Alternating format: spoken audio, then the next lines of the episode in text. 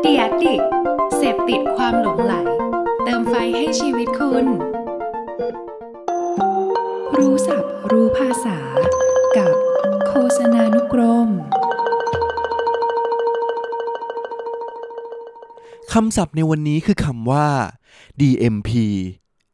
DMP ย่อมาจากคำว่า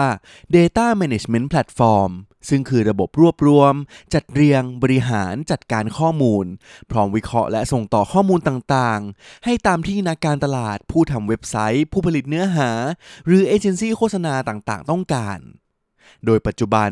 DMP กลายเป็นเครื่องมือพื้นฐานที่จำเป็นอย่างมากสำหรับนักการตลาดและนักโฆษณา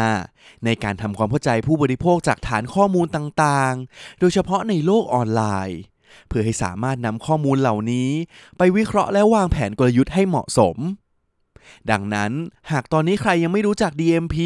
ก็ต้องรีบไปศึกษาหาข้อมูลเพิ่มเติมกันดูนะครับ